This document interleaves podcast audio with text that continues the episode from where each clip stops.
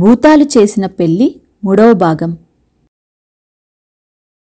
తన కూతురి పెళ్ళి గురించి దిగులు పడుతూ వచ్చిన షమ్స్ తన కూతురి ముఖంలో విచారం కాని విషాదం కాని లేకుండా ఆనందంతో తొనికిలాడుతూ ఉండటం చూసి షమ్స్ తన కళ్ళను తానే నమ్మలేక నీకీ పెళ్ళి తృప్తికరంగా ఉన్నదా అమ్మా? అని అడిగాడు.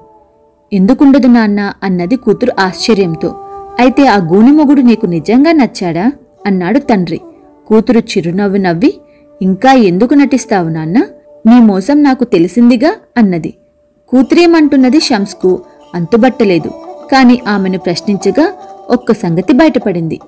కిందటి రాత్రి ఆమె గడిపినది గూని పెళ్ళి కొడుకుతో కాదు గూనివాడి కోసం వెతికించగా వాడు చీకటి కొట్లో దొరికాడు. ఏమిరా గడిచిన రాత్రి నువ్వు నా కూతురి వెంట లేవా? అని శంస్వాన్ని అడిగాడు. మీ అమ్మాయినిచ్చి చేసినట్టు నటించి తెల్లవార్లు నన్ను చీకటి కొట్టులో పెట్టి తాళం వేశారు. మీకు మీ కూతురికి ఒక దన్నం అంటూ గూనివాడు కోపంగా వెళ్ళిపోయాడు. సుల్తాను ఒకటి తెలిస్తే దైవం మరొకటి తెలిసినట్టు షమ్స్ గ్రహించాడు. ఆయన తన కుమార్తె గదికి తిరిగి వచ్చి ఇంతకు నిన్ను పెళ్ళాడిన అసలువాడెక్కడా అతని పేరేమిటి? ఊరేమిటి? అని అడిగాడు. ఆయన తిరిగి రాగానే అన్నీ విచారించు అన్నది సిత్తల్ హాసన్. ఆమె తన తండ్రికి గదిలో ఉన్న హసన్ తాలూకు దుస్తులు తలపాగా డబ్బు సంచి మొదలైనవి చూపించి. ఎన్ని రోజులు ఎదురు చూసినా ఖైరో నగరం అంతా గాలించినా కూడా షమ్స్ అల్లుడి జాడ తెలియలేదు. ఆ మనిషి పూర్తిగా అదృశ్యమైపోయాడు. చేసేది లేక తన అల్లుడి వస్తువులను మళ్ళీ పరీక్షించాడు. చివరికి ఆయనకు తన అల్లుడి తలపాగాలో పెట్టి కుట్టిన కాగితం దొరికింది. అది తీసి చదువుకొని షమ్స్ దైవమాయకు విస్తుపోయాడు. తన అల్లుడు మరెవరో కాదు నూర్ కొడుకే ఆఖరిసారి మాట్లాడుకున్నప్పుడు తామిద్దరూ అనుకున్న ప్రతి మాట నిజమయ్యింది. కాని ఆ నూర్ కొడుకు హసన్ ఎక్కడున్నాడో అది మాత్రం తెలియరాలేదు. అతను ఎప్పటికైనా కనిపించకపోడు. కనిపించినప్పుడు అతనికి ఒక చిన్న పరీక్ష పెట్టి ఆ రాత్రి సిత్తల్ హాసన్తో గడిపినది అతనేనని రుజువు చేసుకోవాలి. అందుకుగాను షమ్స్ తన కుమార్తె పడక గదిలో ఏ ఏ వస్తువులు ఎక్కడెక్కడ ఉన్నది వివరంగా రాసుకొని ఉంచుకొని అల్లుడి రాకకు ఎదురుచూడసాగాడు. కాలం గడిచింది. సిత్తల్ హసన్ గర్భవతిగా ఉండి తొమ్మిది నెలల అనంతరం ఒక మగపిల్లవాణ్ణి కన్నది. వాడికి అజీబ్ అని పేరు పెట్టారు. తల్లిదండ్రులిద్దరిలాగే వాడు కూడా చాలా చక్కనివాడు అజీబ్ ఏడేళ్ళు వాడయ్యాక బడికి వెళ్ళనారంభించాడు. వాడి బడిలో ఇతర పిల్లలను చాలా హీనంగా చూసేవాడు. వాళ్ళను తన్నేవాడు ముట్టేవాడు. ఇలా అజీబ్ దౌర్జన్యం చేస్తుంటే మిగిలిన పిల్లలు చాలా కాలం సహించి చివరకు గురువుగారితో మొరపెట్టుకున్నారు. గురువు వాళ్ళకు నేను చెప్పినట్లు చేశారంటే అజీబ్ మీ జోలికి ఎన్నటికీ రాడు. రేపు ఆటల సమయంలో మీలో ఒకడు నాకు భలే మంచి ఆట తెలుసు. కానీ ఆటలోకి వచ్చేవాళ్ళు ముందుగా తమ తల్లి పేరు తండ్రి పేరు చెప్పాలి. అలా చెప్పలేని వాళ్ళు ఆటలోకి రాకూడదు అనండి అని సలహా ఇచ్చాడు. మర్నాడు గురువుగారు చెప్పిన ప్రకారమే చేశారు. వాళ్ళు అజీబ్ చుట్టూ చేరి ఒక మంచి ఆట ఉన్నది. ఆటలో చేరేవాళ్ళు వాళ్ళ అమ్మ పేరు నాన్న పేరు చెప్పాలి అన్నారు. కొందరు తమ తల్లిదండ్రుల పేర్లు చెప్పాక అజీబ్ మా అమ్మ పేరు సిత్తుల్ హసన్ మా నాన్న పేరు షమ్స్ అల్దీన్ వజీర్ అన్నాడు. ఈ జవాబుకు అందరూ నవ్వారు. వజీర్ గారు మీ తాత మీ నాన్నగారు పేరు చెప్పు అని పిల్లలు కేకలు పెట్టారు. వాడికి వాళ్ళ నాన్న పేరు కూడా తెలియదు అని కొందరు గేలి చేశారు. అజీబ్ ఉక్రోషంతో ఏడుస్తూ తల్లి వద్దకు వెళ్ళాడు. కొడుకును సముదాయించి నిజం తెలుసుకున్న మీదట సిత్తల్ హసన్ తన భర్తను తలుచుకొని బోరున ఏడవసాగింది. తల్లి కొడుకులు ఏడుస్తూ ఉండగా షమ్స్ వచ్చి వారి ఏడుపుకు కారణం తెలిసినాక తాను కూడా కంటతడి పెట్టాడు తరువాత షమ్స్ సుల్తాను దగ్గరికి వెళ్ళి తన అల్లుణ్ణి వెతకబోవటానికి ఆయన అనుమతి పొందాడు. షమ్స్ ఏ నగరంలోనైనా సరే తనకు కావలసిన మనిషి కోసం వెతకటానికి అవసరమైన అధికార పత్రాలను కూడా సుల్తాన్ ఇచ్చాడు.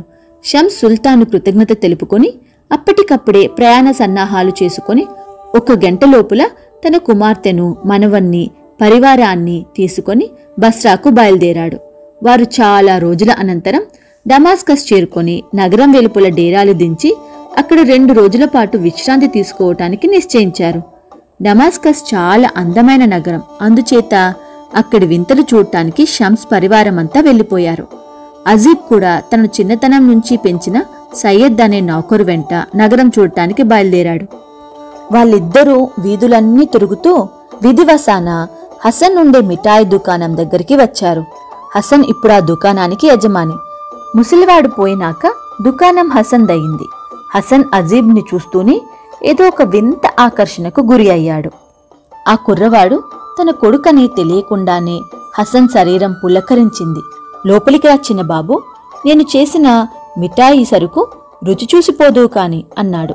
అజీబ్కు కూడా తండ్రిని చూడగానే ఏదో కదలిక మనసులో కలిగింది. అందుచేత వాడు తన నౌకరును సయ్యద్ పాపం ఈ మనిషి ఎంతో ప్రేమతో పిలుస్తున్నాడు. పోయి మిఠాయి రుచి చూద్దామా? ఏమిటి? అని అడిగాడు. వద్దు బాబు వద్దు. తమలాంటి ప్రభువుల బిడ్డలు ఇలాంటి దుకాణాల్లోకి వెళ్ళి భోంచేయకూడదు. ఎంత మాత్రం వీల్లేదు. నా మాట వినకపోయావో తాతగారితో చెప్తాను అన్నాడు సయ్యద్. నాయనా నేను ఏం ద్రోహం చేశాను? బానిసనైనంత మాత్రాన నీకు హృదయం లేకుండా పోదు కదా? అని హసన్ బతిమాలిన మీదట సయ్యద్ మెత్తబడి దుకాణంలోకి వెళ్ళటానికి అంగీకరించాడు. హసన్ ఆ ఇద్దరిని దుకాణంలోకి తీసుకుపోయి తన దగ్గర ఉన్న మంచి పింగాణి గిన్నెల్లో దానిమ్మ మురబ్బా తెచ్చి వారి ముందు పెట్టాడు. ఈ మురబ్బా ఒక ప్రత్యేకమైన వంటకం. అందులో బాదం పప్పులు కొన్ని సుగంధ ద్రవ్యాలు వేస్తారు. దీనిని హసన్ తల్లి స్వయంగా సృష్టించింది. ఆమె దగ్గర హసన్ చిన్నతనంలోనే నేర్చుకున్నాడు. ఈ దానిమ్మ మురబ్బా చేసే పద్ధతి హసన్కు అతని తల్లికి తప్ప మూడో ప్రాణానికి తెలియదు. అజీబ్ మురబ్బా తింటూ హసన్తో తన తండ్రి ఎక్కడ ఉన్నది తెలియదని ఆయన కోసమే తాను తన తాత దేశాలన్నీ శోధిస్తున్నామని చెప్పాడు. ఆ మాట విన్న తర్వాత కూడా వాళ్ళు వెతుకుతున్నది తన కోసమేనని హసన్కు తట్టలేదు. మురబ్బా మహా రుచిగా ఉండటం చేత అజీబ్ సయ్యద్ జాస్తిగానే తిన్నారు. తెలియకుండానే చాలాసేపు గడవటం చేత సయ్యద్ అజీబ్ను వెంటబెట్టుకొని తమ గుడారానికి బయలుదేరాడు. అజీబ్ తన దుకాణం దాటి వెళ్ళగానే హసన్ ప్రాణం గిలగిలా కొట్టుకున్నది. ఆ కుర్రవాడు అతన్ని సూదంటి రాయిలాగా ఆకర్షిస్తున్నాడు. అందుచేత హసన్ తన దుకాణానికి తాళం పెట్టి గబగబా నడుస్తూ అజీబ్ వెనక్కి వెళ్ళాడు. సయ్యద్ వెనక్కు తిరిగి హసన్ను చూసి చూసారా అబ్బాయి గారు? ఆ మిఠాయి దుకాణం వాడు మన వెంట తగిలాడు. ఆ కాస్త మిఠాయి మన పరువు తీసింది. వీడు మన డేరాలకు వచ్చి తన దుకాణంలో మీరు మిఠాయి తిన్నట్లు బయట పెట్టాడు నన్ను వజీరు గారు నిలువునా చీల్చేస్తారు అన్నాడు. ఊరికి కంగారు పడుకు సయ్యద్. ఈ రోడ్లు మనం వేయించామా? మన డేరాలకేసి వచ్చినట్లు కనబడితే అతన్ని అప్పుడే తరిమేద్దాం అన్నాడు అజీబ్. కాని హసన్ ఊరు దాటినాక కూడా అజీబ్ వెనకే వచ్చాడు. అజీబ్ వెనకే వచ్చాడు. అంత దూరంలో డేరాలున్నాయి. అజీబ్ వంగి నేల మీద నుంచి ఒక రాయి తీసి హసన్ నుదుట తగిలేటట్టు బలంగా కొట్టాడు. ఆ దెబ్బకు హసన్ పడిపోయాడు. నుదుట పెద్ద గాయమై రక్తం కారింది. హసన్ కాసేపటిలోనే స్పృహ తెలిసి లేచి తన తలపాగాతో తన తల తన తలపాగాలో తన తలపాగాలో నుంచి ఒక పీలిక చించి గాయానికి కట్టుకొని ఆ కుర్రాడి వెంట పడటం తన తప్పేననుకుంటూ దుకాణానికి తిరిగి వెళ్ళిపోయాడు. మిగిలిన కథ తరువాయి భాగంలో విందాం.